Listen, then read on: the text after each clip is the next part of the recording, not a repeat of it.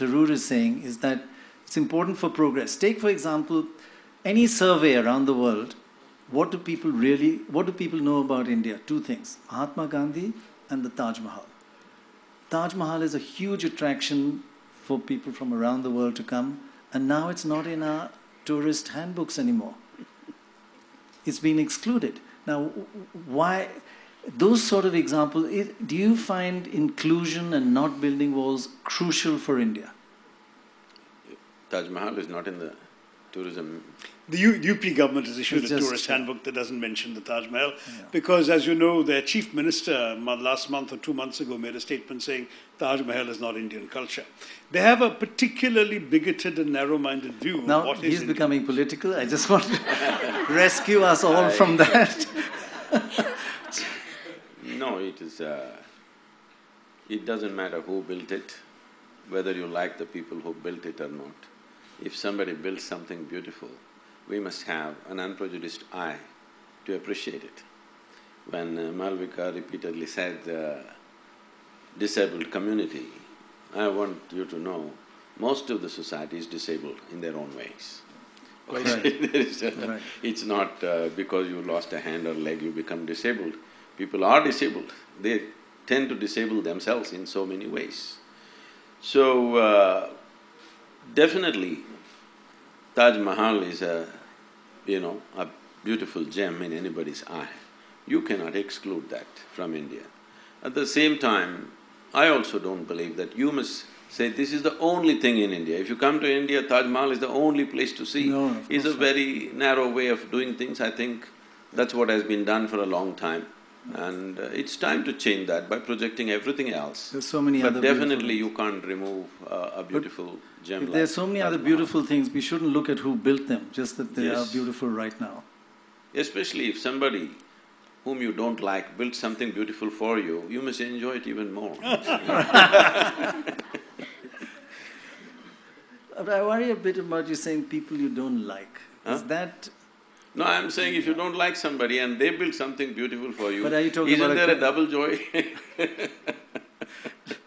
but when you talk, say somebody you don't like, you're not talking about a community. No, no, I'm, Talking about I'm an not individual. I'm saying if, if, uh, I mean, I did not know that Taj Mahal is pulled out of the tourism thing, I, I really did not know that. I'm saying the only reason why you may do such a thing is because you don't like someone who built it, because there is a history of invasion, there is cruelty, there is… there are terrible truths of the past. Uh, Shashi has been… Uh, I'm yet to read the book, I have the book, but uh, I've heard him speak here and there about all the things that have been done during the British era, which is very cruel. Absolutely. But if we go to UK now, we don't hate those people. Yes, they have done this to us, we should never forget it. We should never forget it. This has been done to us because this should not be done to us once again. But it does not mean today's generation of English people, we have to hate them. Correct. No, that's not it. So the If same goes… give us the Kohinoor back, that's the least you could have No, done. that is the… that same goes for Islamic invasions. They've done terrible things to us. But we don't have to forget it, we should not forget it. But because we also they should never- stayed and became us, Sadhguru. Huh? They stayed and became us. There were some invaders who came and looted and left. But for many of the people, such as the emperor who built the Taj Mahal, they are us. They are part of our soil, Uh, assimilated into our culture. Say, I want you to know, if there was no World War II, British also would have stayed. So that doesn't mean that happened because of their love for you. No, but Sadhguru, they sent everything from here back to England. Whereas these people, even whatever they looted, they spent here. No, There no. is a difference. Uh, that is because it's another time when there were no ships. Technical wish. problem, isn't it? No, no. There were ships, there were ships. Transportation issues besides, they had a land route back home to the Ferghana Valley. They didn't Uh, use it. it's not easy to go. But you say whether they did or not, one should not hate them now and should not build walls around See, them now. Is that what, because- is that your message? See, what I'm saying is, historically, many ugly things have been done by different people. Quite right.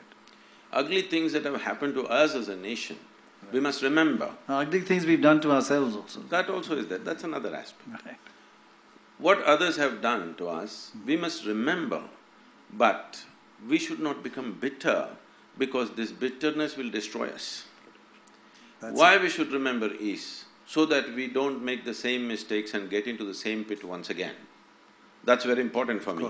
But at the same time, if… if today, let's say, UK spoke the same language that it spoke during the colonial era, definitely we will not accept them. Unfortunately, with certain groups of people, they're trying to speak the same language which was historically spoken way back. So this creates a whole lot of confrontation in the society.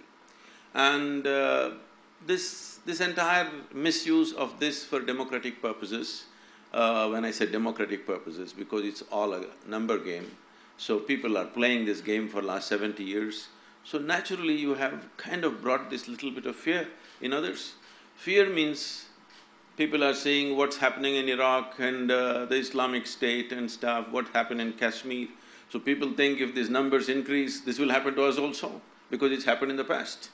So I feel if one thing stops, I think this entire little bit of heat going on between communities will die, that is, you don't try to change the dynamics of demographics.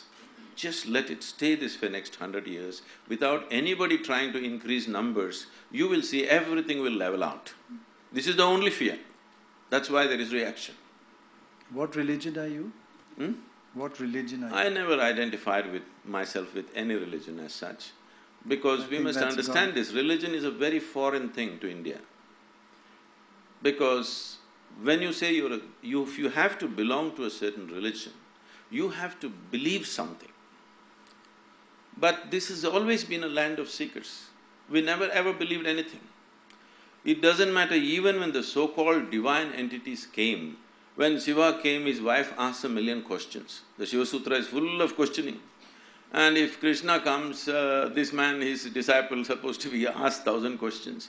Whoever came, no entity, however divine they were considered to be, could give us a commandment. Only debate he got Right, right. because there was no such idea as the God in our minds ever. So there is no belief system, so how can you say there is a religion? So it's great that you're not a God man and you don't have a religion. I think that's a huge… God bless you actually for that. No, this…